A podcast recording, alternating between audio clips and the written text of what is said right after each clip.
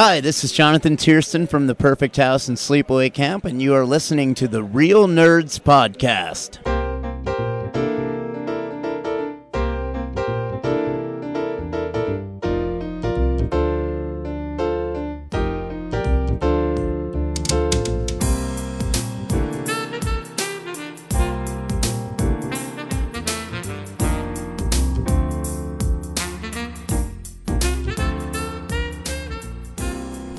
Real Nerds Podcast, unofficially the official podcast at Denver Comic Con 2014 and beyond.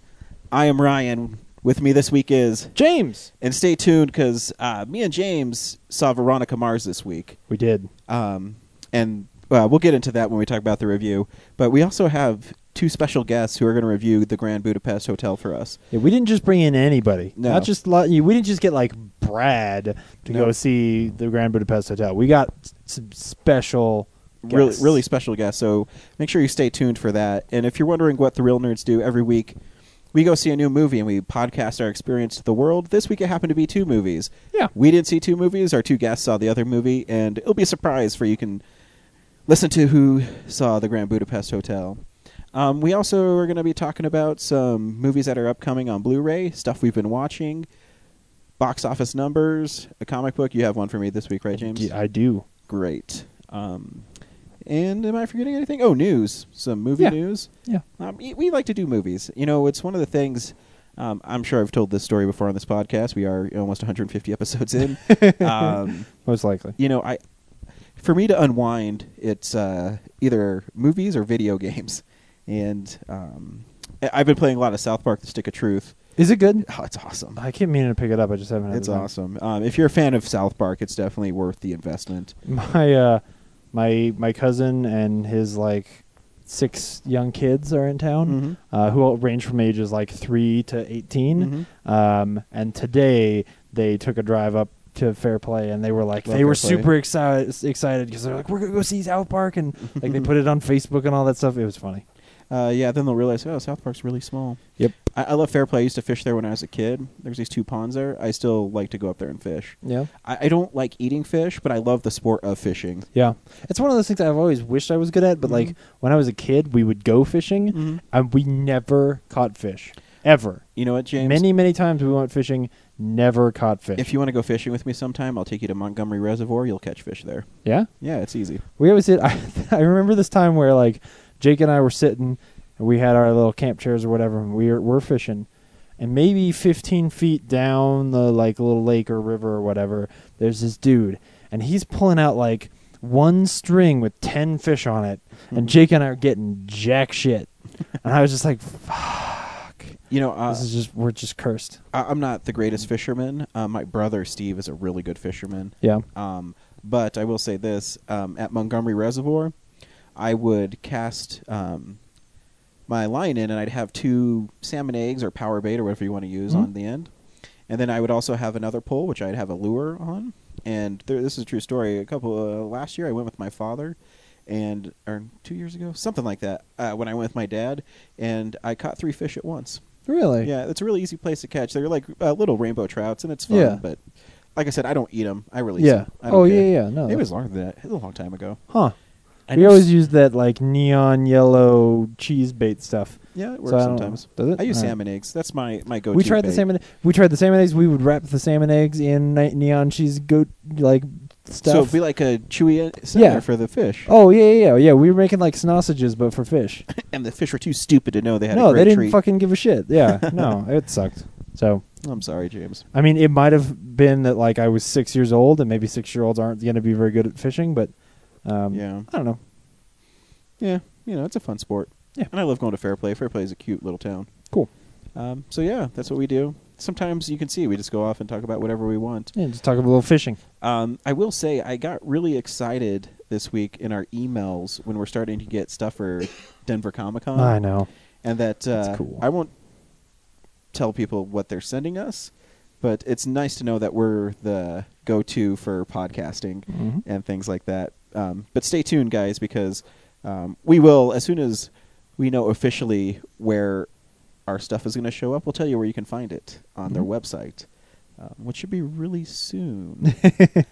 Um, yeah, I'm I'm really excited. Me Uh, too. a lot of work between now and then, but uh, I think it's going to be a work, really great year. But you know, of all the things um, that we do invest a lot of time into, Denver Comic Con I think is one of the ones that pays off the most yeah, um, because we get a lot of traffic to our booth, we get a lot of new fans, and it's just fun to meet people. It, Oh, it yeah. really is. Um, and uh, this year they they just announced Fiona Staples again. mm-hmm. Um, I got to talk to Brad. I know we do have an interview with her, video and audio, Mhm. that maybe we can get up hopefully in the next week or so. And uh, so yeah, Denver Comic Con's, dude, three months away.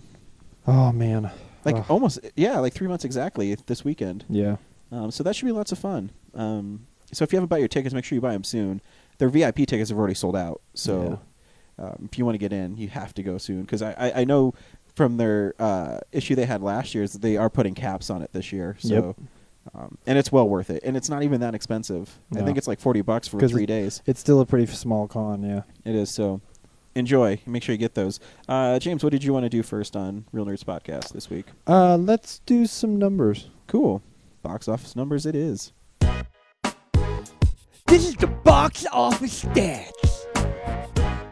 Uh, This one surprised me. a, a little bit surprising. Um, The the truth is, like, man, I, you know, it, the, our theater was pretty full last week. it was. Um, the 300 Rise of Empire was number one with 30 or 40 million, Yeah, forty five. 45 million. Yeah. Um, which I mean, it's off from the first 300, but yeah, but but a movie that's seven is it seven years something like that. since the last one, and not really. It's, It's, it- it, didn't have somebody to root for. You know what? I, I said that last week. Yeah. It didn't have a. This is Sparta. and it's one of those sequels where like uh, the the main guy's not there, the director's not there. Mhm. Like, you know, there's a lot of the momentum isn't there for the sequel to just blow up. yeah. Um, so honestly, I kind of thought it was going to fall on its face a little bit. Um, and I, I honestly, I expect that next week we're going to see it drop pretty quick. Probably.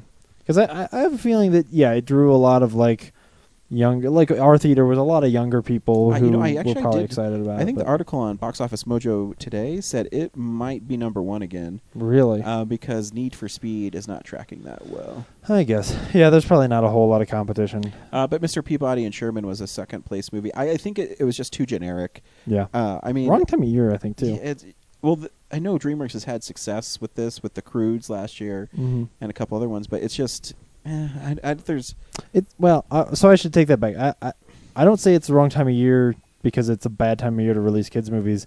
I say I say that more because I feel like there wasn't a lot of stuff ramping up to it. Yeah. Like we saw the trailer for a little while and it just dropped real quick. Like oh, hey, you know, the movie's out now. Um, and you know Robert Downey Jr. was originally Mr. Peabody. really, He dropped out because you would have seen it then. Yeah uh, yeah maybe. Yeah, and uh, uh, he dropped out because I forget what movie he was filming. I think The Judge or something, um, or it just didn't line up for him. But uh, you know, I'll probably see it. I have lots of nieces and nephews, yeah, and I I know my niece Taylor already texted me about seeing it, so I'm sure I'll see it eventually. yeah. But I have no desire to see opening weekend. We've got uh yeah, like I, like I said, I've got a bunch of family in town, and they've got some younger kids, and we really want to take them to the Alamo. Um, but we don't know what to take them to because they, they've seen the Lego Movie, Mm. so we're eh, we're thinking about it, but it doesn't sound as much fun. Um, Yeah. I, I think we're hoping that there's something like an older movie this week that we can. Yeah, they're not going to be around this- weekend because this weekend's the Muppets. That might be a good one to see. Uh, ne- well, next fr- like Friday's the Muppets, yeah. Mm. Um, but we're gonna, we're gonna be out of town That's next right. week, so That's right. might might try to make it work, but we'll see. Yeah, we'll see, huh? Yeah. Anyways, uh, that's the numbers. What What's next, James? Uh, let's um, let's do a little news. Real news. Unspool it. It's real news. Not a whole lot of stuff this week, um, but as usual, I'm gonna start with something sad. Mm-hmm. Um, so uh, Hal Douglas died, who, not a name you know, not a name that I think a lot of people knew the way that they knew Don LaFontaine, Mm-hmm. but he was he was also Don LaFontaine. You know, Yeah. he's very very much along the same lines. Uh, 89 years old, uh, had a, had a very long and uh, and hopefully fun filled life. Um, He was one of those guys who, like, when I heard after he died and people put together like compositions of, of his Mhm. voice, I heard his voice and I was like, oh yeah, yeah, this Yeah. one felt felt a lot more like uh, like a lot more of the TV stuff and things like that Yeah. you know. Um, but yeah, just cool. Yeah. Yeah, just a, you know a cool voice and it's a voice that you recognize, you know, from TV and movies. And, oh yeah, that guy. Yeah. It's it's cool to know that you could be recognized just by your voice. And you, I always wondered if someone like that ordered something from me at my restaurant, I'd say, "Oh, I know who you are." You know what I mean? Um, yeah. Well, I think he's like it's one of those professions that never gets any real respect. Or not not no respect, but it never gets any what you attention. mean, yeah. You know, like until until Don LaFontaine died, most people did not know who Don LaFontaine Mhm. was. The only people who did only knew it like because they liked making jokes about in a world, you know. Mhm. And when they did, they kind of went and looked that up. You know, it's Um, uh, an interesting story about him is um, the creators of Friday the 13th Mm-hmm. think his voiceover on their trailer helped make their movie better Yeah. because um, it's it's really good, and it really is just him going. There's a problem at Camp Crystal Lake. One, and it's just a series of no scares, but the way he delivers the numbers is just like, oh, I really want to see this movie. Yeah. Um, so yeah, it's it's a lar- art form that a lot of people don't appreciate. Yeah, yeah, yeah. And I feel like it, like on TV, it's it's still totally around, but in, in theaters, you don't get it as much. Yeah, you don't. it's mostly just text now. No. Um, which whatever. Mhm. Uh, What it's a do? it's a cool thing. I'd like to see somebody bring it back. Like especially, I think a modern horror movie could do it. You know, if you were very careful about the way you did it, I think you bring it. You could bring that back and really get Yeah. people excited in a way like like that, where you'd have to be really smart about the way you used it. Yep. Um, have it feel very natural, but also like edgy and like just punchy in the gut. Yeah, now that you say Uh, that, I'm trying to think of the last trailer I saw that had narration on it. Right. It's been a while. Yeah, because you know when you see the Godzilla trailer and Bryan Cranston is doing his monologue, Right. I think that's what they tend to do now is they like to get some actual audio out of the movie if they're if they're gonna do voiceover like 'cause, that. Yeah, the Cranston speech in Godzilla. That might, It's pretty fucking good. That's my favorite trailer so far this year. yeah. I haven't seen a Guardians trailer in theaters yet, so I think I think when I see the Guardians trailer in theaters, then I'll.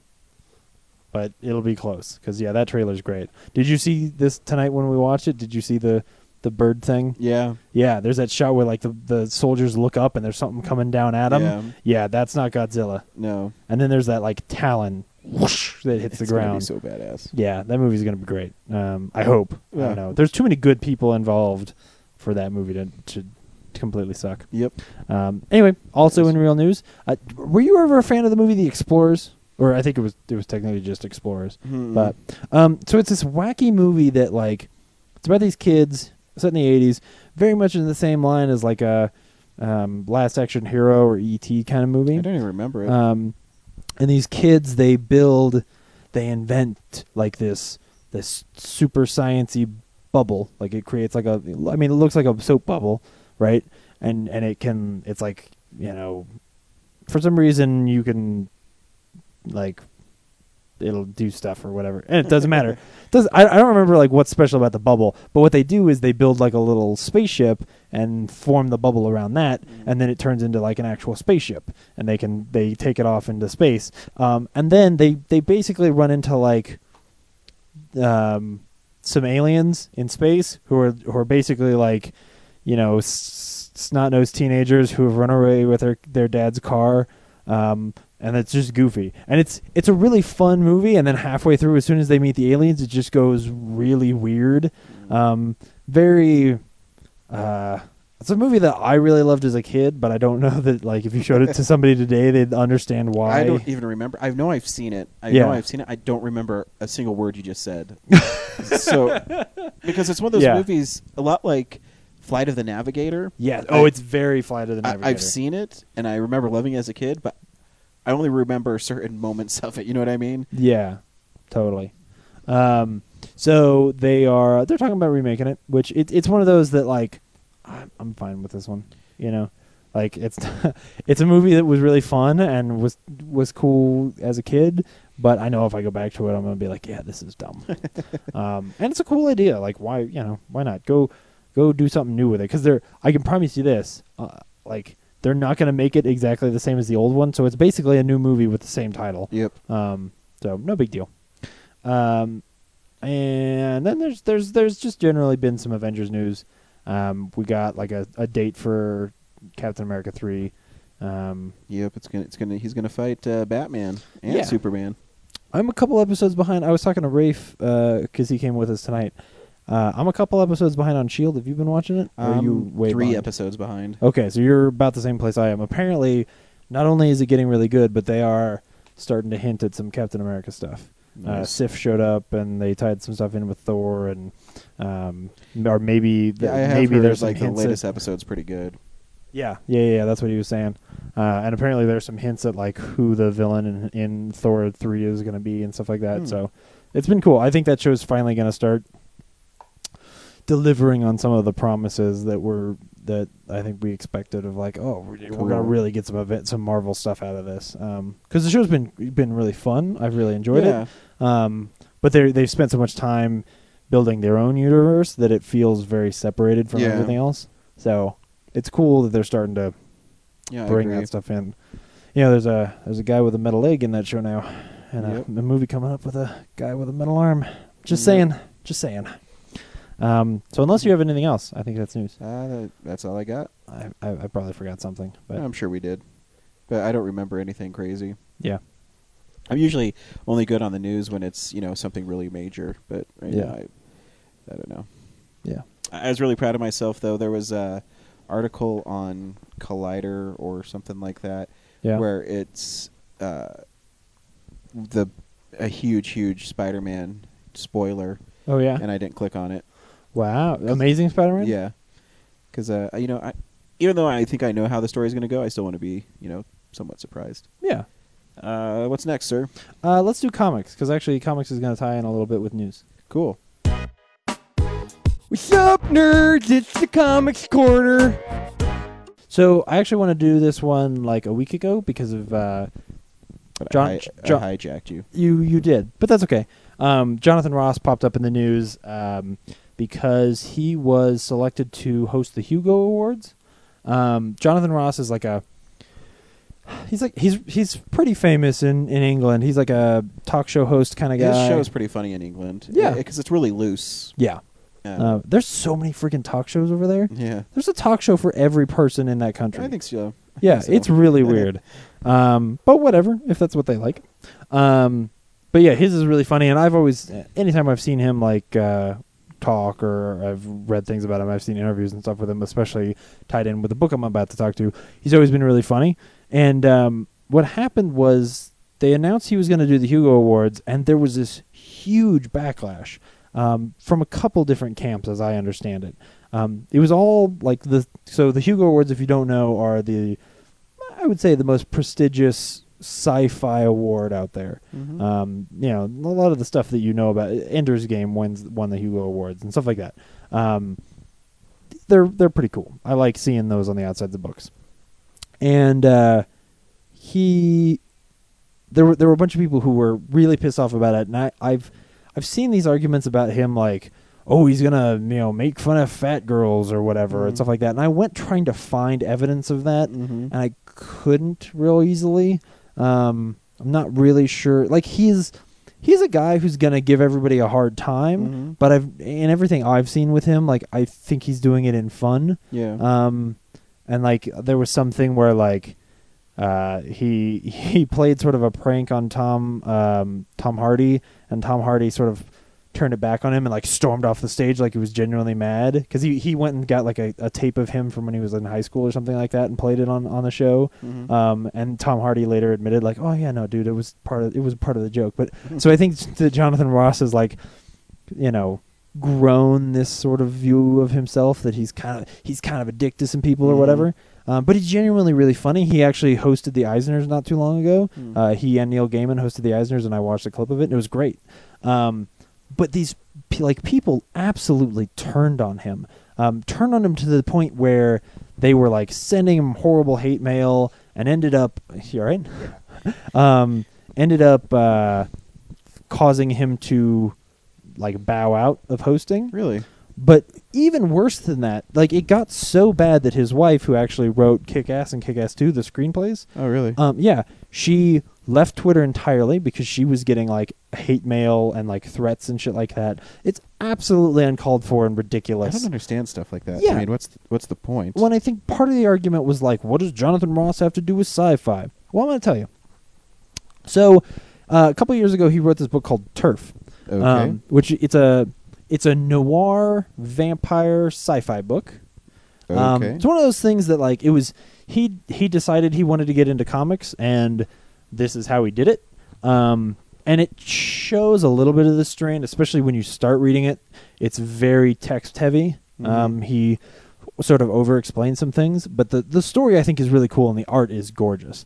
Um, admittedly, I read it before I read American Vampire, and I think there's a little bit of crossover as far as like the the the art styles and some things like that. You're you're going to see some similarities, um, but I, I, they came out around the same time, so I don't think there's anything nefarious going on or anything like that. But um, basically, there's two stories going on. It's it's set in the, in New York in the in the 20s um, or thereabouts, you know, flapper dresses and stuff like that.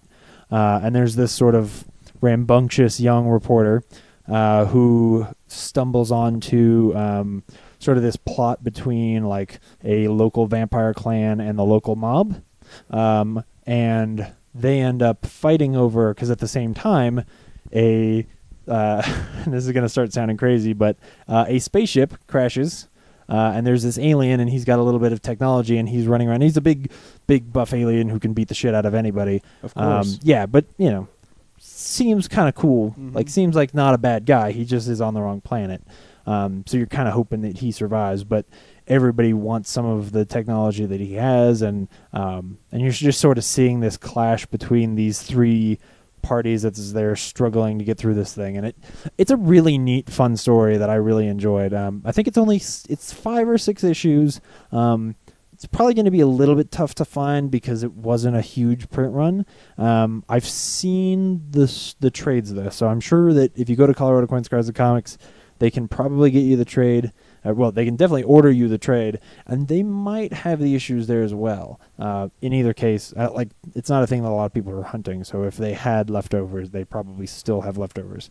Um, so go check it out. It's a really neat read, um, especially as you read forward. Uh, I saw an interview with him after the first issue, and he even said like, "Yeah, there's there's too much text in that first issue, so I'm gonna pare that back down." And you can you can see him figuring out how to write for comics Mhm. in those first few issues. It's really cool, um, and it's it's one of those things that you forgive because he's got such a, a neat story to tell you Yeah. along the way. So um, just you know, if you think for any reason that Jonathan Ross doesn't have any some interest or investment geek in or yeah in comics or sci-fi, like you're totally fucking wrong, and you should just go read this book because it's really cool.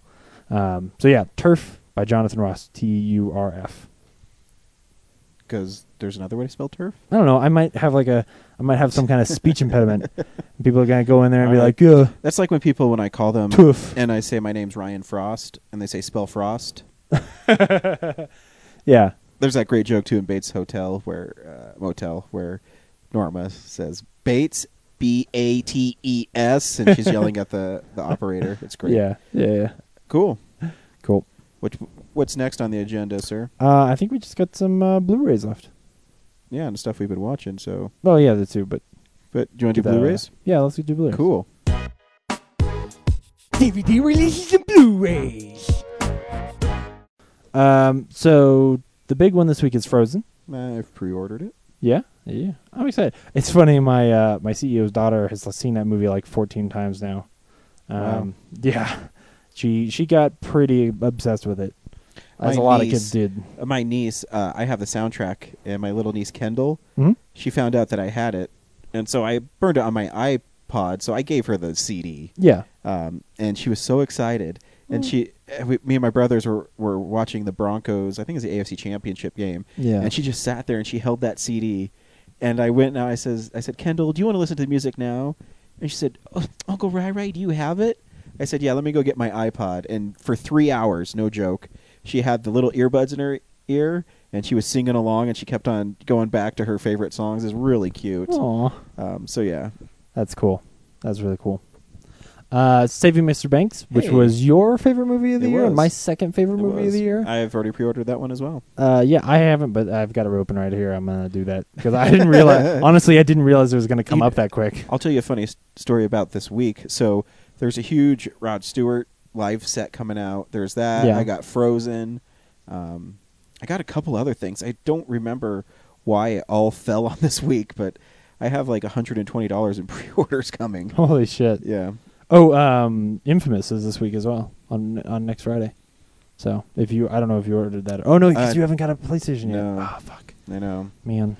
I did fill out my tax return though, so I'm definitely going to be getting a PlayStation Oh, very soon. Yeah. Wow, cool. Uh, Cool, me cool, and Laura couldn't decide what we were going to do with our tax return, and uh, she had the idea. Says, "Well, when it comes in, we'll just split it in half, and you can do whatever you want with it." Nice. Yeah, but I gotta do mine. I have no idea what mine's gonna be. but we bought a house, so I might not be getting it anyway. yeah, Uh, we'll see. It's not a horrible investment. yeah, we'll see. probably a good idea. Um, American Hustle comes out this week, and Hey, that's a great movie. Uh, great is a very strong term. Um, it's a it's a whatever. Uh, there's something called the Dukes of September live. It must be like stand up or something. No, It that's was- Michael McDonald, dude. Is that? That's uh, who- who? he sings. Uh, I have no idea who Michael McDonald is. well, I can tell you, he sings "In the Eyes of a Child" on the South Park soundtrack. Oh really? um, he's also um, he's a joke. And remember the Forty Year Old Virgin, where Paul Rudd says to Jane Lynch, she says, "If I have to hear Michael McDonald's Yah Mo B There one more time, I'm going to Yo Tama burn this fucking place to the ground." oh yeah. That's that's That's right. All right. I just thought I it was pretty high up on the list, so I figured out we have to talk about it. I just don't know what it is. it he is. does have really popular songs. I just can't. I'm drawing a blank, Weird. but um, Whatever. yeah, you know, Uh, Kill Your Darlings, which was a movie from last year where it's, uh, with uh, Radcliffe and um, Dane DeHaan. I and heard it was pretty interesting. They're playing. Uh, who's Harry that? Kissinger. Is Yeah, yeah, yeah, yeah, yeah. Um, that's who it was. Um, so, yeah, that might be worth checking out. Um, there's also a Scream Factory release this week. nice. The Slumber Party Massacre. This cover's pretty badass. Yeah, it's original That's uh, ridiculous. poster for it. Like it. Uh, yeah, there's, there's boobs and a drill. and yeah, one of the reasons why it's really popular is is is in the slasher craze. Um, I've seen it. I don't remember too much of it, but I know obviously the Driller Killer, and it's also yeah, it's also the driller known killer. for its short runtime of I think seventy nine minutes. Wow. So it's really to the point of Yeah. nudity and death. yeah. Um, Yeah. But Scream Factory always does such a great job with their Blu-rays. I love that the tagline. This is like the most pointless, straightforward tagline. Close your eyes for a second and sleep forever. Ooh, Ugh. right around cleavage. That's great. yeah, yeah. Um, and uh, Mandela: Long Walk to Freedom, which is the uh, Idris Elba Mandela movie from last year. I, w- I would see it if U2 didn't do the theme song for it. Did they really? Yeah, and it was Oh. nominated for an Academy Award. Oh, that's too bad. Yeah. Um, I still really want to see it because I that was actually one of my favorite trailers of last year. Um, was the the original Long Walk to Freedom trailer, um, and then the very last thing is Cybergeddon from the creator of CSI. There is no escape. Now it's it doesn't say escape. It just ESC like so the it's really just button. isk. Yeah. So there's no well, but it's the it's the escape button. Oh, right, bro. There is no escape button. From computer language. Cybergeddon. It's just a woman with a gun and boobs. nice. Like and oh, and the Matrix in the background. Maybe she's in the Matrix. It is the Matrix. Oh man, yeah.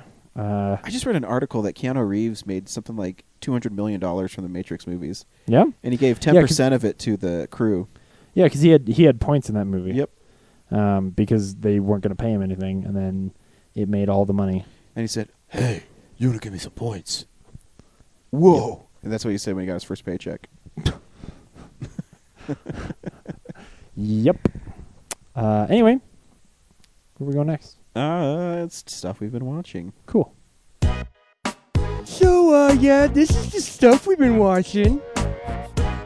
My wife is wearing Gremlins uh, pajama pants with Gizmo on it. You know, they didn't make any with Stripe, and that's really disappointing. Hey, wait, Laura, stand and look that way.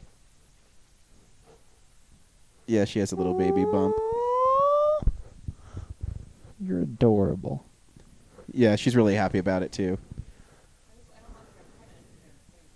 No, You don't. no. You're glowing, honey. Oh, Laura. Who gives a shit what other people think you look like? We know Anyway. you're we know you're beautiful. I think it's cool. Uh, what'd you watch this week, James? You're kind of a badass. Um, not you, your wife. uh, just a couple things. Thank Uh, you for clearing that up. um, real quick, I want to touch on Hannibal's comeback, and the first two episodes are out. Mhm. Actually, three, but I haven't seen this week's yet. Uh, and it's it's cool. I'm, I heard the still first really one's pretty mind bendy. Yeah, it, and fucked.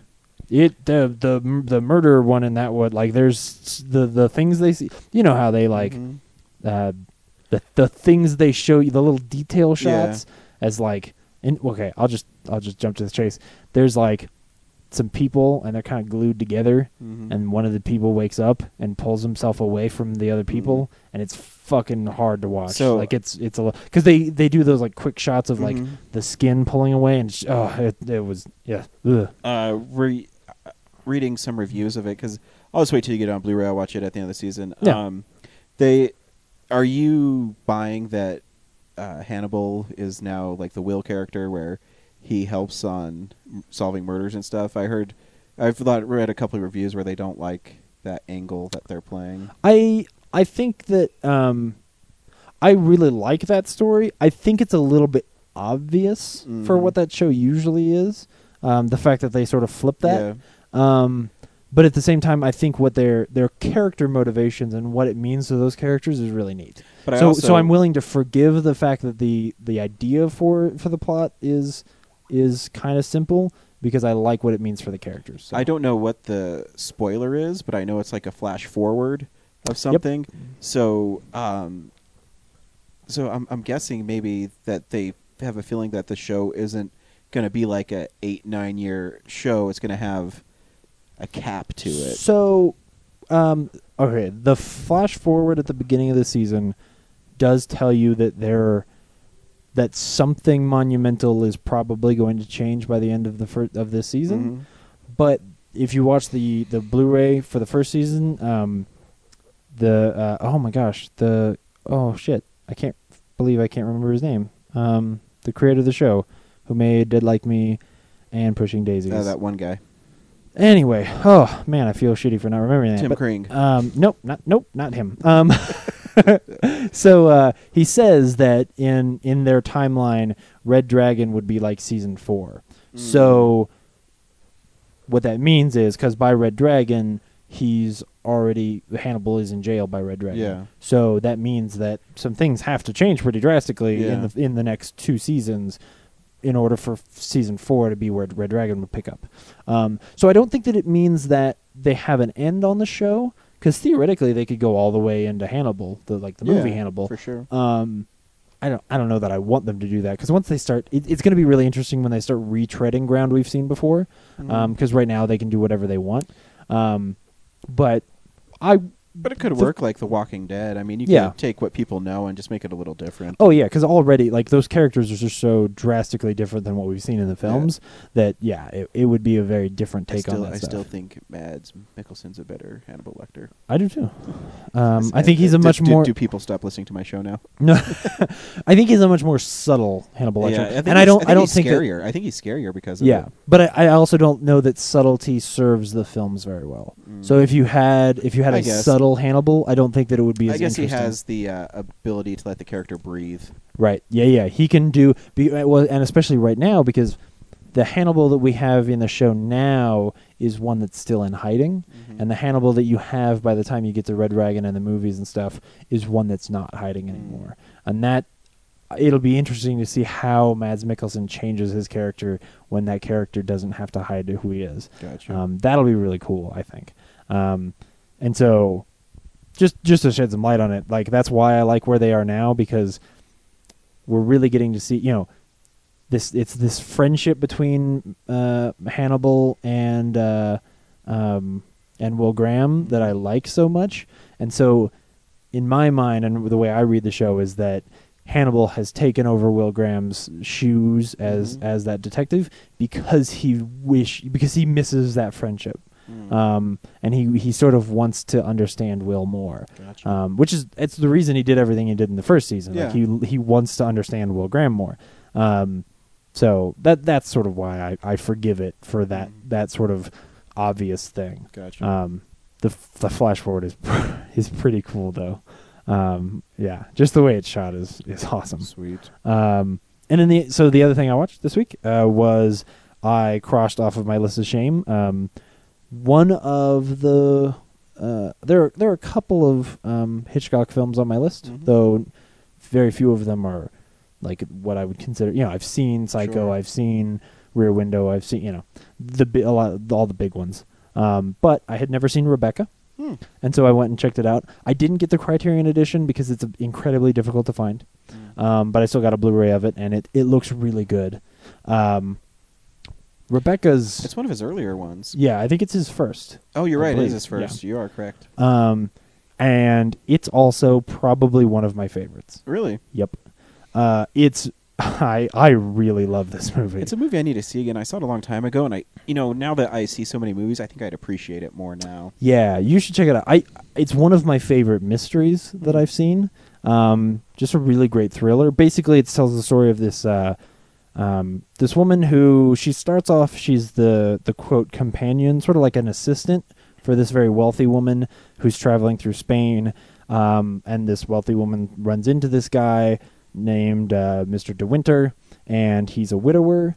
And she's she's very into him because she, like the the wealthy lady's just bored in Mhm. Spain and you know just wants to hang out with this guy. But the assistant ends up sort of catching his eye, and they start quote going to tennis, which really just means that they like take nice drives into the into the country and start dating and stuff. Um, excuse me, and uh, they end up falling in love, and we we find out that he's a widower and his wife like drowned in this boat accident at his house because he has this like huge house that is well known in his na- in his uh, like community um, and even like outside of his, uh, of the country. Um, and so they go back and and and they get married and, and they move into the back into this house. Um, and there's all this stuff around the house that has his first wife Rebecca's like initials on it. Um, and there's just this sort of shadow of Rebecca in everything around the house. And, and there's like sections of the house that she's not allowed to go into. Not because he tells her to just because she she knows that this like that's not where she's supposed to go I'm trying to remember the movie as you're explaining it. yeah, well, I'm I'm starting to get into the parts of the mystery that I don't want to spoil Mhm. because I really do love where this movie goes. Um, it's uh, it's one of those where I think you start to expect some of the twists, and then the one the the twists you expect end up not turning out the way you want you you think they're going to, or if they do, it twists again. Um, it's a really really smart mystery. It's one where um, people can a lot of times when when there's a character who you like and then you find out that they're hiding something it's really hard to then redeem that character after you find out what they're hiding and this movie sort of does that in a really cool way um, so you find out some of the dirt of what's really going on with this house and with the people who work there and with Mr. De Winter um, and as you do your your your sort of take on those characters changes pretty drastically. Um, honestly, I think that Rebecca is one of my favorite villains in a certainly in a Hitchcock movie. I think he does it better there, and and she is more um, as as a dead person because I, I I- I'm not spoiling anything to say she's not secretly alive. she is dead. Um, but sort of the shadow she places over everything and the way that she is able to mess with this young woman and try to destroy her life even in death um, he does he does that villain better than he does maybe any other villain in his movies um, i would even argue that like as crazy as norman bates is or somebody like that like Rebecca's really fucking chilling and scary and cool. Um, so people should go see that movie. Like it, I, I, or not go see it. You should, you should buy that movie or rent it or check it out. It may be on Netflix or something. I don't know. Go find it. Um, cause this is one of, easily one of my favorite list of shame movies that I've crossed off so far. Oh, cool. Um, yeah, I'm I'm really excited about this one. So glad I have the Blu-ray. Wish I had the Criterion, honestly. So, um, yeah, I should bring it. You should watch it again. cool. I will. Again, it's one of those movies I think I'd appreciate more now. I remember liking it, but I, but I think I'll I'd like it more now. Yeah. Oh yeah. Yeah. Is that it? Yep. That's it. Uh, so I actually had a, a shame one too, um, and as a Criterion Ooh. edition. Um, you know me, I'm a big horror movie fan. Yeah. and they released a horror movie that is uh, I read reviews of, and I'll tell you the name of the movie in a second, Yeah. of being one of the first haunted house movies to take the haunted house seriously. Um, it's from 1944. It's a call- movie called The Uninvited, Oh yeah. um, and I forget the guy who stars in it, but he's in Dial M for Murder. Mm-hmm. Um, and it's him and his sister. He plays uh, a composer, and they're out on vacation, and they notice this really nice house. Um, and you know they go inside, and it's beautiful. And then they go up into this um, studio on the top, and they find out that it's it's like really cold in there, and there's something wrong with this room. Um, and but uh, the the sister's really in love with it, so the brother and sister go into town and they meet this guy and they decide they're going to buy this house, and the the man who owns it sells it to them very cheap, uh, twelve hundred pounds is what they bought it for, like a mansion. Yeah. Um, and it, and then the I can't remember their names. I'm horrible, but lead guy actually starts dating the granddaughter, and you you find out that uh, her mother um, died. She fell off the edge of the cliff at this house, and um, and their first night there, the guy's just he's going he's you know working on his piano stuff, and he goes he's about to go to bed, and you hear like crying in the background, like this sobbing, and it's this really eerie like sobbing, not explained, don't know what's happening, um, and so you know he's trying to figure out what happened in this house, and as I go through, he's courting this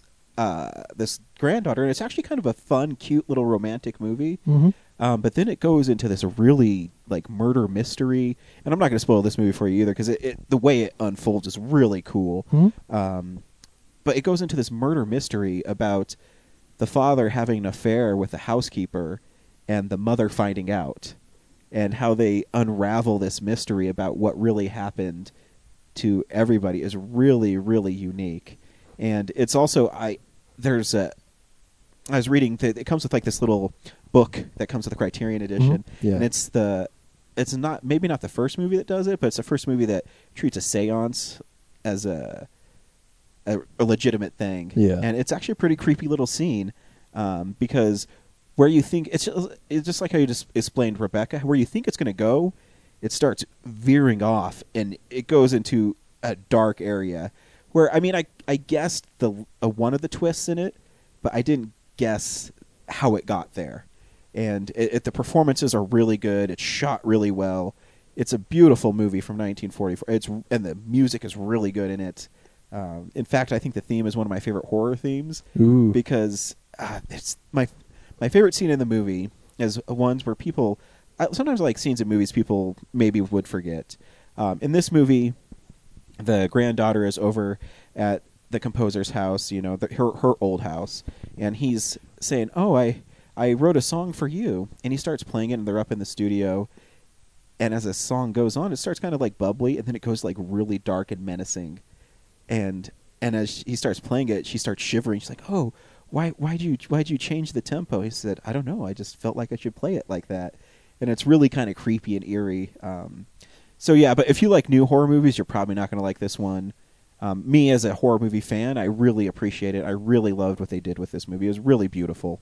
Um, and it, yeah, so it's the uninvited, and Oh, you that's can cool. and you get it on Criterion, and the the cover is freaky. It's really cool. It's like Yeah. this girl like bent backwards, and it's really cool. Didn't Um, they? They remade that a while back, didn't they? They did. They a few years ago, and I don't know if it follows the same story. I never saw it, Oh, so um, but the uh, it's called the Uninvited, the Criterion version, Yeah. not the 2007 or whatever. um, right. I also took a chance on a movie. Um, I usually don't do this, um, but it's called Hell Baby. And it- Oh yeah, yeah, yeah. and it stars Rob Corddry, and it's directed by Thomas Lennon, who is um, Officer uh, Jangles on uh, Reno 911, Yeah. and it's written by Reno 911 guys. Yeah. Who also wrote like Night of the Museum and Yeah, exactly. Um, and I have a love hate with this movie Yeah. because it's a spoof on demonic possession movies right.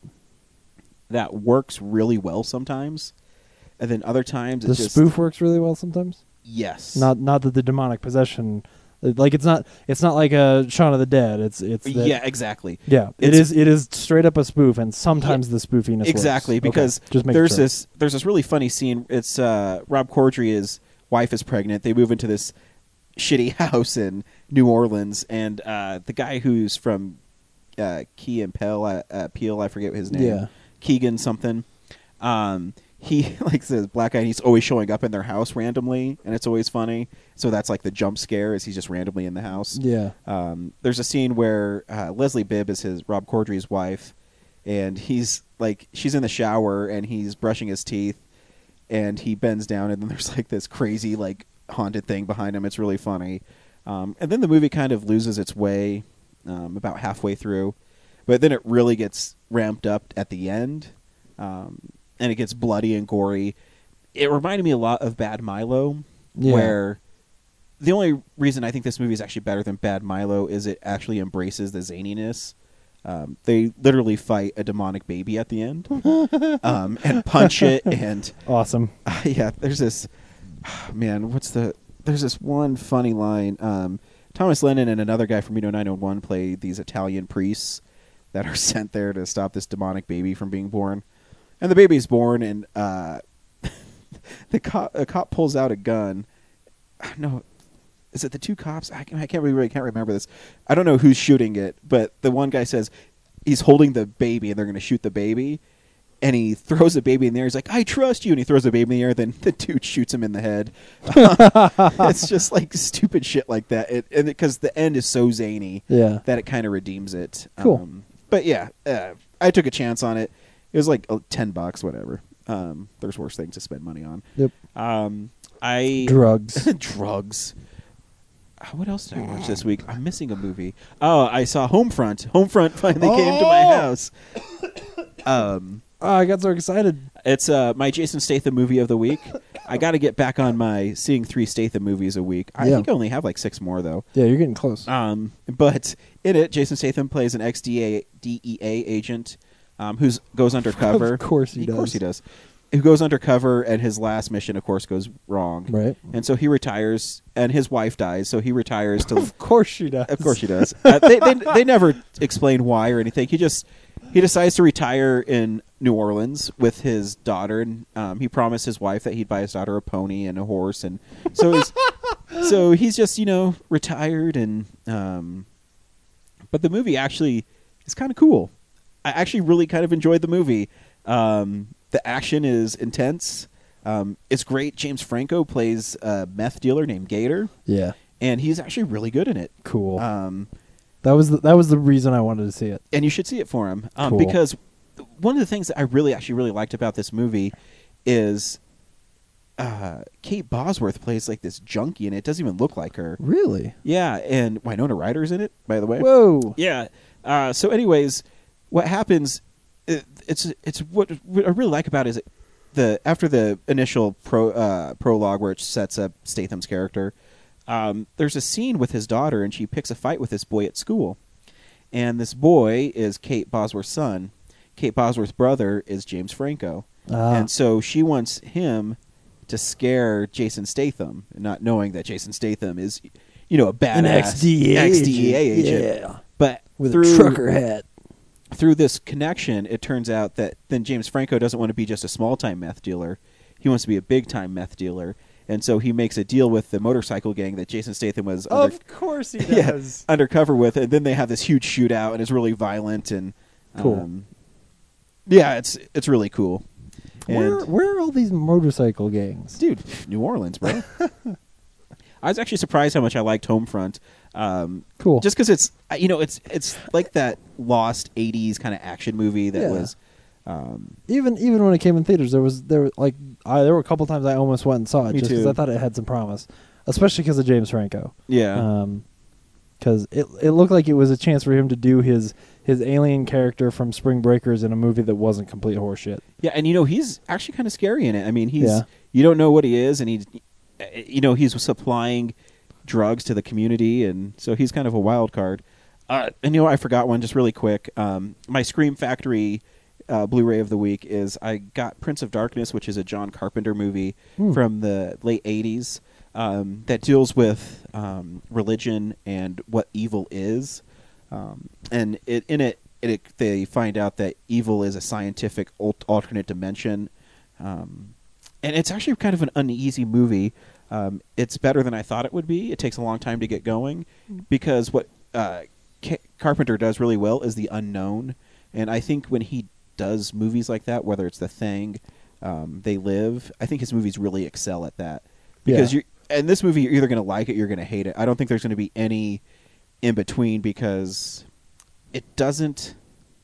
It takes a long time to get going, and you have to kind of stick with it because it doesn't explain a lot. You know, it's just hey, this these people are being possessed or being drawn to this demonic presence in this church with Donald Pleasence as a uh, priest who's, who's Right. really good in it. Yeah. Um, there's this one scene where he's reciting a passage from the Bible and he's crying while he's doing it because like the demons are around. It's really good. Um, but it, it's an interesting movie. Um, you're either gonna like it, or you're gonna hate it.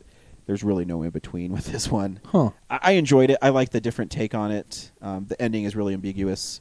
Um, so yeah, if you and Scream Factory again, like this bonus features are really great.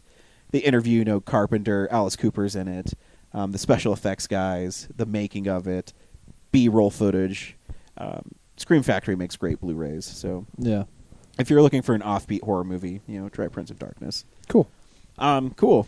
So we finally got to the movie of the week, um, and I I was really excited to see this movie. Uh, the movie me and James saw this week was Veronica Mars. Yeah. Um, James, should people go see Veronica Mars? So this is a weird one. So the way I'm gonna say this is, if you're a fan of the show, you absolutely need to see this movie. If you hated the show, you probably shouldn't see this movie.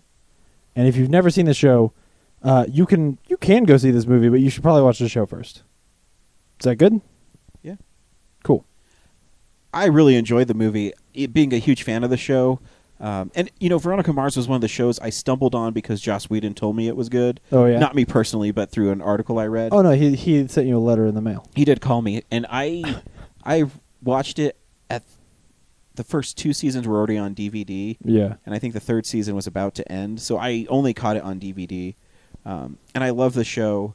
Um, I really loved this movie, um, and what was uh, before we play the trailer, what I really enjoyed about the movie is there was hardcore Veronica Mars fans in our in our theater. Yeah, there were there were like there were some moments in that movie. We'll talk about it after the trailer. Um, here's a trailer for Veronica Mars. You were issued a private investigator's license for your 18th birthday? What do you think that says about a person? Compulsive, addictive personality, but that's not me anymore. My daughter, the big shot New York lawyer. You're destined for greatness. I've oversold you. My parents don't think that I could have landed a creature such as the one that I've described.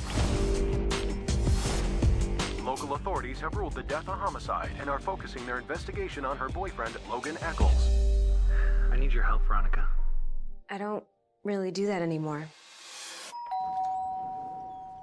What's this? I specifically told the agency an eager to please brunette. Dick. Hey Logan, that girl who follows you around is here. Nine years of radio silence, and yet I still kind of knew I could count on you. We are going to the reunion. I'm shocked you even came to this. I knew you'd be here. You've been sitting there since graduation, haven't you? Veronica Mars. Look who it is. Most likely to blog and class buzzkill. You are just who I was looking for, most likely to know where I can find the bar. Gross. No. Veronica, this is the whole case file. How'd you get this? I'm sure you know breaking and entering is a felony. Come on. I knew the felonies before I knew the state capitals. So, you gonna ask if I did it? I wouldn't be here if I thought you did. America thinks he's guilty, and that's good enough for me. I know Logan has his qualities, but there's a darkness to that kid. There's just so much going on here right now. I just couldn't leave. Sure you could. Wait. Don't go. I'm on to something, Dad. It's big. Just the tip of the iceberg. Everyone is on the take. Veronica, whatever you're doing, please be careful.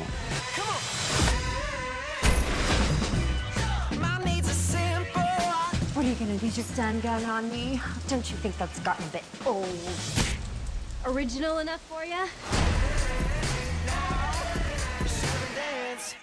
Yeah, there was uh, ladies in our theater that were gasping at moments in the movie. Oh yeah, one lady was like, like like someone had killed a child on screen at one moment. Like there was a character. it was crazy. Here's the thing that's going to be hard about reviewing this movie. Is I don't want to spoil the mystery for you because we've been Yeah. talking about there's not a lot of mysteries in movies anymore. And and I, I think that they do. It's it is not the best mystery that Veronica Mars does, but Veronica Mars has done some of my favorite mysteries, at least in modern uh, me- entertainment. Um, so it's a little bit unfair, but I, I think they do a really good job with this one. So yeah, I, I I, so, don't want to spoil who the murderer is, even though I think it's a pretty interesting. It one. is. It's really So- interesting. Um, we we won't spoil it by saying Veronica's drawn back to Neptune after she's about to become a lawyer, with Jamie Lee Curtis making an appearance. Yeah, just Uh, hanging out. Yeah.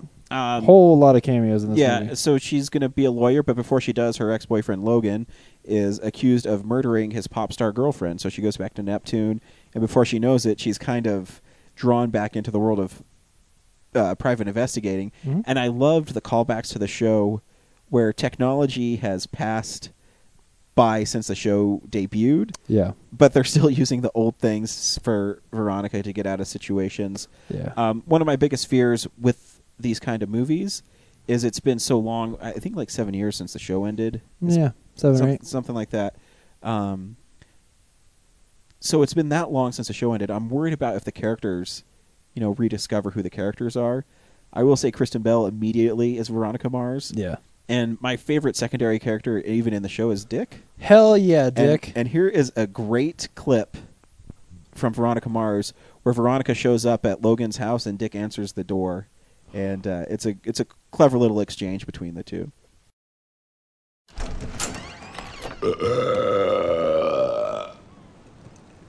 What's this? Wait a minute. No, I specifically told the agency an eager to please brunette. Well, why is that so hard? Dick. Nah, just kidding, Ronnie. Long time. Hey, Logan, that girl who follows you around is here. Hey, you get some work done? Your boobs look bigger. So do yours. Where's Logan? Inside. Come on, freaking out. Another video from the Logan Echolls Bonnie DeVille Home Collection just hit the internet. Missionary, Natch.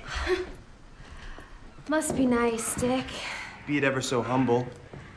God, how did they get this? Hey, is anybody else surprised that I'm the only one in this room who does not have a sex tape? It could be anybody. It's us. You see us when we enter the room. Yeah, worst cameraman ever.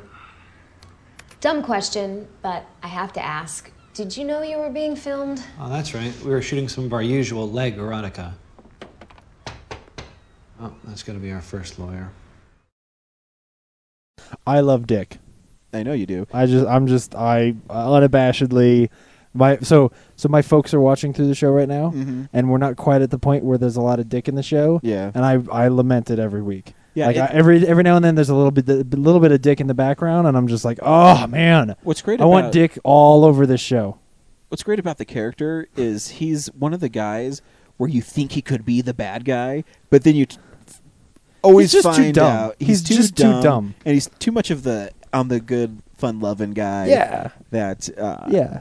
is it's really great. Um, yeah, Ryan, I forget his last name, plays him. He's really good. Oh yeah. Um, there is uh, a surprise cameo by James Franco in this movie.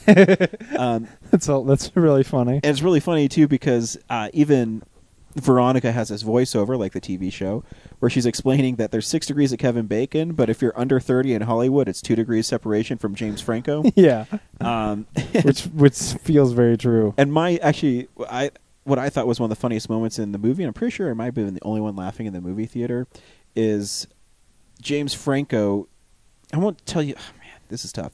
So James Franco has an assistant, and they're trying to set up a way to get footage. A sting. Of, They're trying to set up a a sting. There we go. Sh- set up a sting, and so James Franco thinks he should go as drag as his assistant. yeah, Be- yeah. and then there's his assistant does this sting, and James Franco is in the background, and he rolls his eyes, knowing he could play the part better. it's one of the most subtle jokes, and it's amazing Yeah. too because everybody knows that James Franco is in everything. So Yeah. uh, it's he's in Homefront. It's really funny, Yeah. um, and I love the little callbacks to the show. Um, the sense of humor is right there. Yeah, you Um, know- and I'll say that like there there every now and then there was a joke that I was like, ah, that that fell a little bit flat. Mhm. But overall, still a whole lot of fun. I mean, it it is amazing to me how much this movie feels like um, for good and for bad because it's it's only a two million dollar movie. Mm-hmm. Like they made this on the cheap. Um, so for good and for bad, this movie feels exactly like another episode of the movie. Yeah. Um, it's a, it's more condensed. Like the I think the part of why the mystery is not as good to me as the mystery as the season long mysteries in the Mhm. show is because it's only an hour and a half, two hours long. Um, but it's still a really decent and interesting one, um, with a lot of cool twists and turns along the way. So, um, yeah, I was very pleasantly yeah, uh, not know, even surprised. I was just happy. the, the audience was killing me the when the one character gets shot and that Yeah. one there's that one lady who audibly was distressed Yes. she says no Yeah. no oh i can't believe it Yeah. it, it was it was really cool to see that I, you know because i here's the thing is i usually only get those when i'm at superhero movies or Right. um or hobbits or stuff like that Yeah. you know what i mean so it's really cool to see that there's fanboys and girls for this type to of be completely movie. honest, mostly women. Yeah. Uh, in oh yeah, one. me and you are probably definitely in the minority. yeah, yeah. but- There's a there's a pretty lopsided ratio in the in the marshmallow camp. But I Um, don't care. I'm proud to be one. You know, it's one of those things too with like Buffy and stuff. I don't care. People Yeah. can judge me however they want. I love the shows. Yeah. Um, Uh, what's really interesting is, um, unlike a movie like Serenity that I feel like works really well, even though it kills characters and things like that, I think it works really well as an entry into the show. Mhm. Um, this one, and maybe it's because because it was crowdfunded, um, they sort of took this stance of like, look, we're gonna make this what the fans want, and not Yeah. necessarily go check boxes of what this movie should be to be a Hollywood movie or, or what this movie should be to try and promote a sequel and things like that. It was just like, look, they paid for this, so let's go make something fun that they're and I really think love. they, I think they did it the right Um, way. Yeah, because B- because uh, uh, it it not only is very much in line with the show, but there are so many references. Like it's it's celebrating that show at the same time that it Mhm. is being an entry into it. Um, Yep. So like there's re- man there's a there's a scene where um, she goes and meets that old cop friend of hers. Mhm. Not a spoiler, but um, and they're having they're having the back and forth about the pizza, referencing the first time that they met in the Mhm. show. Um, and that's not the crazy reference. The crazy reference is when he says, "I thought I heard you turned into an FBI agent," and she says, "That sounds like that. You know, that must be from some other world." Yeah. and it's a reference to an unaired or like fake little pilot that they made to try and get season four to happen that Mhm. never aired and then they clearly scrapped that idea before making this movie Yeah. like it's this reference to this thing that only fans know about Yeah. that's thrown in there as this little joke like it's um it feels like constantly the actors and the writers and everything are sitting in the audience with you, and every now and then they'll do something like nudge you with their elbow and be like, "Get it?" and Yeah, you're like, "Yeah, I get it. It's totally like that. Yeah, no, I get it. It's funny. Oh man, that's cool." Um, yeah, it's it was just really fun, and Yeah. seeing her and her Veronica and her dad like Oh, on yeah. screen and being adorable together. Ah, man, he's like he's easily one of my top five dads on television. Yeah, he's a great, great you know, it's like Dan from Roseanne, and then he's probably right in there somewhere. um, oh, yeah, this was It was a fun movie. Yeah. and I, I'm glad it it was interesting because the whole time like I, I'm gonna go see a Veronica Mars movie today. It's, Yeah. it's an unusual crazy. feeling. Oh shoot! And I, sh- I should have said this up front. Um, so my parents are watching through the show now. Mhm. I'm going to go tell them that they can't watch this movie yet Mm. Um, because the unfortunate thing is, like, so Rafe went and saw it with us, and he'd never watched the show. Mhm. Um, and if he's interested, he can go watch the show, and by the time the mysteries start to unfold, he's not going to remember the the tiny little things Yeah. that they do in the movie that rem- that tell you the that solve some of the mysteries from the show. Um, but my parents, where they are in the show, it would ruin the first season Mm. for them, um, and it probably would ruin the third season for them. Um, so it's it's too bad, sort of that you know, but it's a, probably a small segment Yeah. of people who are in the middle of watching the show. Mhm. If you'd never watched it, it wouldn't spoil it for you. But if you've seen it, you're you're fine. So, um, yeah, it was cool. Cool. man. Can't believe we got to see that. Totally. Yeah, and it was every now and then there'd be a shot where I was like, I can tell Kristen Bell's pregnant.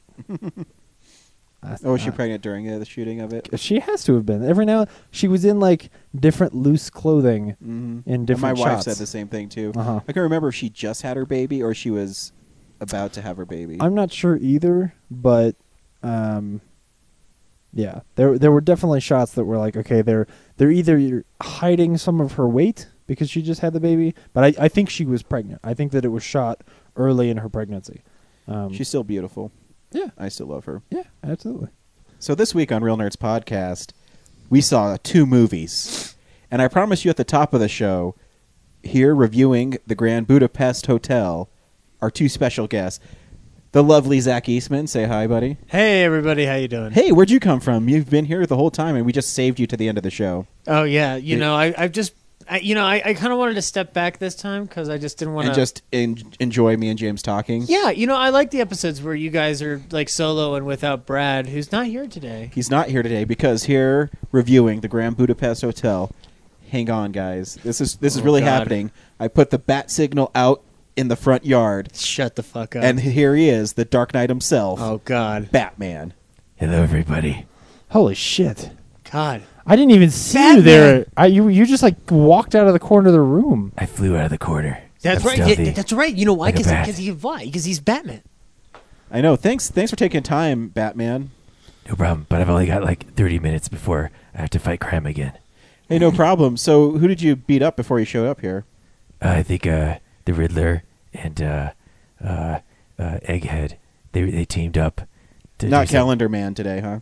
No, I re- I got him last week. He's he's in Arkham right now. Nice. Good is for the, you. Is the puzzler still behind bars? I just want to make sure. Who the fuck is the puzzler? The puzzler. You know, Art Carney played him. Remember? No, I don't. You don't remember? But I will find out who he is. Batman, does he have friends? He must have friends. He just wants you to you know say what? he That's must have that's a friends. that's a puzzle for another time. yeah. Oh man. oh, but so anyway. Batman's a man. A few words. Uh, you guys are going to review the Grand Budapest Hotel. Zach, should people go see the Grand Budapest Hotel? Yes, uh, if you're a fan of uh, Wes Anderson's flicks uh, from the past, uh, it, it, it's funny. He's kind of making fun of himself this time around, and uh, it's really cool to see him kind of like make fun of the fact that critics always say Wes Anderson makes the same kind of movie. Not in a criti- critical way; they love it, but like he, you know, any artist can take that way. And uh, Ralph Fiennes gives a great performance. It's endlessly hilarious. Uh, and uh, the the stars in that film, like the amount of stars in that film, is incredible. Like Owen Wilson shows up for like five minutes in the movie, and it's still awesome to see like him involved in it in a Wes Anderson film. Everybody's there for the ride. It's fun. Batman, you're a dark motherfucker. Do you think that uh, it was a funny, joyful ride, the Grand Budapest Hotel? It was delightful. I can't wait to watch it again. So, do you think it's going to be our buddy Brad's favorite movie of the year? You know, I know Brad, and I heard you make fun of him for liking Moonrise Kingdom.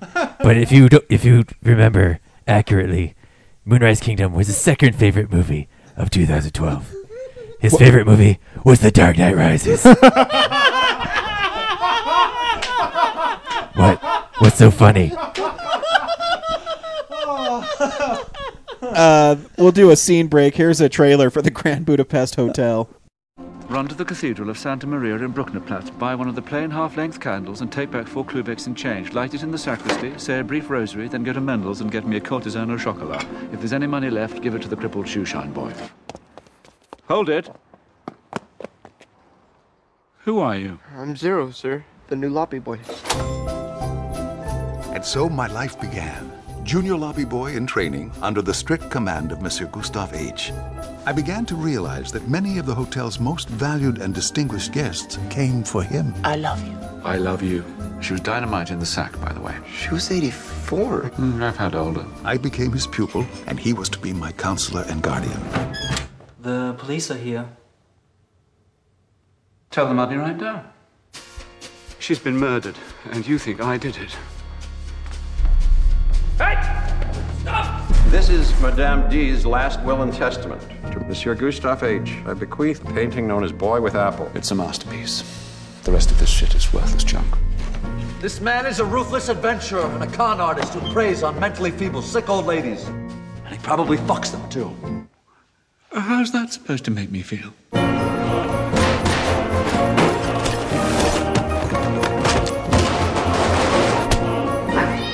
Did he just throw my cat out the window? You see, there are still faint glimmers of civilization left in this barbaric slaughterhouse that was once known as humanity. Whoa! Indeed, that's what we provide in our own modest, humble, insignificant. Oh, fuck it. What's the meaning of this shit? Boy with apple? I thought you did. Are you I assumed it went to noticing now? Are you fucking kidding me? You know what that trailer makes me want to do every time is like every time something bad happens in my life, I want it to be like a Wes Anderson movie where like, okay, so it's like uh, uh, like I just hear from a girl, I'm pregnant. Doom, doom, doom, doom, doom, doom, doom. Just hear like low level jazz music playing. Like I want my life to be lived like that forever. that movie, this- and this movie is full of it, but it's more like 30s aesthetic music and stuff, and um, a lot of stuff from the period. But like the the plot of the movie is very uh, kind of like goofy and kind of just simple. It's basically about like a murder. It's like Clue, like it, like the movie Clue. It's like a who done it kind of thing. Yeah. But it's it's a Wes Anderson who done it, and it's done in such a very dark yet very dry deadpan fashion that you're just laughing all the way through the movie. Like there's constant laughs. And since he's making fun of himself on top of it if you're a fan of his movies and just love movies in general you're gonna have a fun time with the flick. Hey, Batman, I heard that he took kind of his gloves off in this movie where it's an R rated movie. There's some bad words happening and kind of let loose. Is that, is that true? Is that a fair assessment of that movie? Uh, it's it's not a first for him. He- uh, Many of his movies have been rated R before, um, but it, it's definitely uh, very self-referential. Like he's definitely playing to his strengths and uh, crafting something much more elaborate and detailed. Uh, the scenes are very specifically plotted out uh, visually, um, and they're almost all symmetrical. Every shot. So you're the guest here, Bats. Uh, I'll let you pick the clip that you're going to play for the Grand Budapest Hotel. Okay? Okay, play this one. He's a concierge. What are you doing here? I've come to pay my respects to a great woman whom I loved. This man is an intruder in my home. It's not yours yet, Dimitri. Only when probate is granted and the deed of entitlement is You're given. not getting boy with apple, you goddamn little fruit. How's that supposed to make me feel? Call the police. We're pressing charges. This criminal has plagued my family for nearly 20 years. He's a ruthless adventurer and a con artist who preys on mentally feeble, sick old ladies. And he probably fucks them, too. I go to bed with all my friends.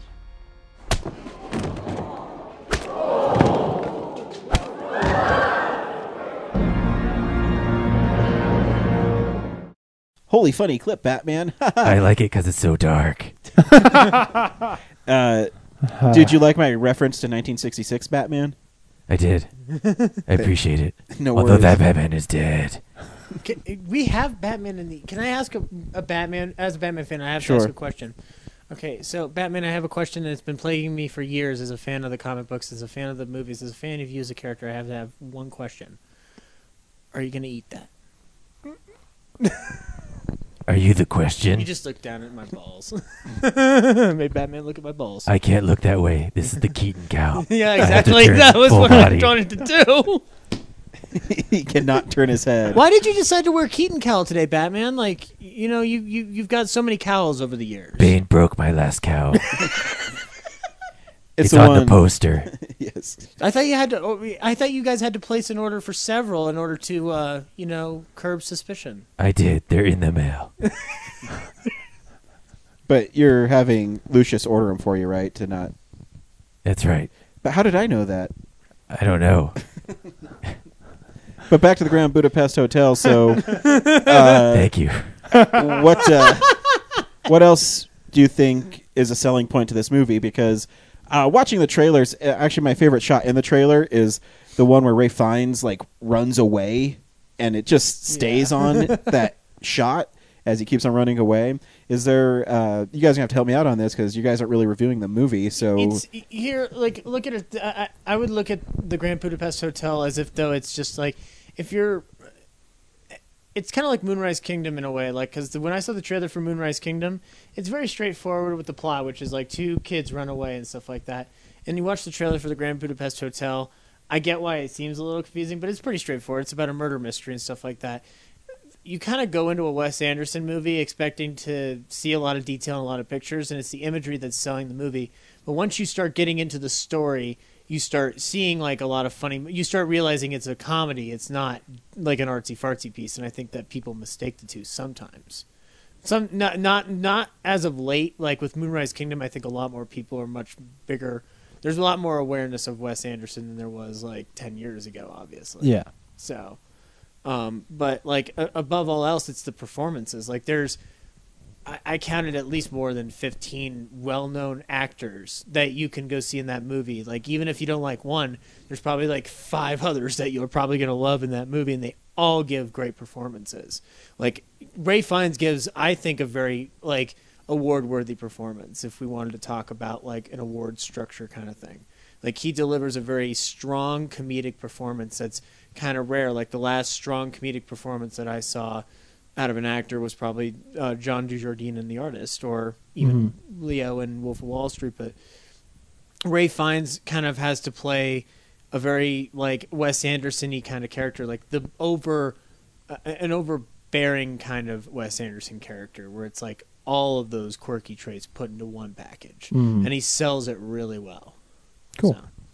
Cool. the the visual style is strong, but the the dialogue really s- sold me because it's very unique and very different. Uh, you probably couldn't predict what anyone's going to say in the movie. It's fantastic. Yeah. And uh, I guess maybe one criticism is that there's so many characters in the movie that there's no one you could really be invested in. Like they all give good performances, but uh, there's so many people that are on screen for maybe two minutes that you like you don't have time to to stay in- invested in them. Like there's the whole uh, Zero and Agatha uh, plot. Uh, you know, they fall in love and uh, Yeah, that seemed live happily ever after, sort of. But you, like in past movies, like say Moonrise Kingdom, you'd be very like rooting for them. But in this movie, it's kind of like they're just there. They're part of the story. We need to start a new podcast Mhm. where just Batman read like reviews self help books alone. Because I that's the most words I've heard out of Batman ever in like one sentence, and it was the funniest. I was struggling funniest. to find them. I, it 'Cause was yes, I don't talk that much. Yeah, it was the funniest fucking thing I've ever heard. Batman- I just want to hear you review self help books the rest of my life. Batman, if I give you twenty dollars, will you read the book Go Dog Go? I don't have time. I have to fight crime. Go Dog Go. It's a 24 hour job. Uh, tell me, were you able to find the trigger? Where is the trigger? I like when Batman comes to the show. Batman needs to come back more often. He's always welcome. Yeah. Uh, thanks, guys. Anything else you want to say about the Grand Budapest Hotel? Uh, go see it in the theater. It's a fun theater watch. Um, and uh, I think it, you'll have. Uh, it's worth your time. It's worth your money. It's worth like it's a good like evening at the movies. Does It's he? fun. Uh, oh, sorry. Go ahead, Batman. Sorry, I didn't mean to interrupt you, Batman. No problem. It's fun, and you know how much I like fun. I don't get a lot of fun in my life, but Grand Budapest Hotel did it for me. I, uh, and I have to see it again anyway because of all the idiots at the Esquire Theater who showed up 20 minutes late and were filing in and blocking my view. Oh yeah, they were. Why didn't you just take them all to jail? Or like hit them at the batarang? being an idiot isn't a crime yet. Because he's not the he's not the usher the Esquire deserves. He's the es- he's the usher the Esquire needs. and if I'd remembered my grappling hook, I would have fired it into the ceiling and watched it from there. But I didn't. or a gargoyle or you were something. ill prepared. I should have gone as Bruce Wayne. Wait a minute, I'm not Bruce Wayne. How how is he doing? Is he good? I don't know. Me and Bruce Whoa, whoa, Wayne are never wait. in the same room together. If you're not Bruce Wayne, who are you? I'm Batman. that was 20 years ago. I, I forgot. I say, I said him. I, I tossed him a softball, and uh, I was waiting for Batman to knock it out. I'm of the sorry, I'm park. distracted. I'm getting signals about crimes being committed. I think the Joker's loose.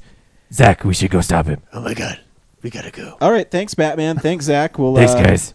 Enjoy. The, have a good show. Yeah, And I'll don't, be back. Don't worry, guys. Uh, this uh, just heads up. This Batman might die, so if anybody here knows What? Ben Affleck, we might want to call him. Nice. Affleck's a punk. He's clown shoes. Thanks, Batman. Thanks, Batman. We appreciate it. See you guys. So uh, until next week, James, you won't be here, but um, I won't. We're but we're be- seeing uh, the Muppets, the Most Wanted. Yeah. So it should be a good time. Yeah, it will be. I I'm excited. so. I'll wait and hear what you guys have to say before I go see it. That's not even true. I'm just gonna go see it. I was gonna it's say gonna you be should great. go go see it. Yeah, Um, yeah. Come on. Yeah. Quick future review of of uh, the Real Nerds, the Muppets. Uh, yeah, it's it's it's at least good. Yeah. it's the Muppets. Come you on. you should probably fucking see it. I don't know. Yeah. Yeah. Totally. Cool. Um. Yeah. Until next week. Bye. Bye. Thank you.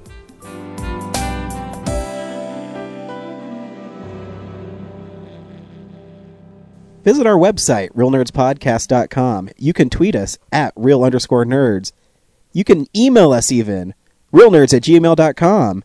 Like us on Facebook. Hey, stream us on Stitcher. You want to call us? 720-6nerds5. And download us on iTunes. Just search Real Nerds. Thank you, Joe Kempter, for the wonderful voiceover.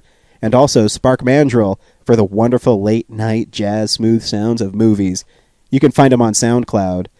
This has been a Nebulous Visions production.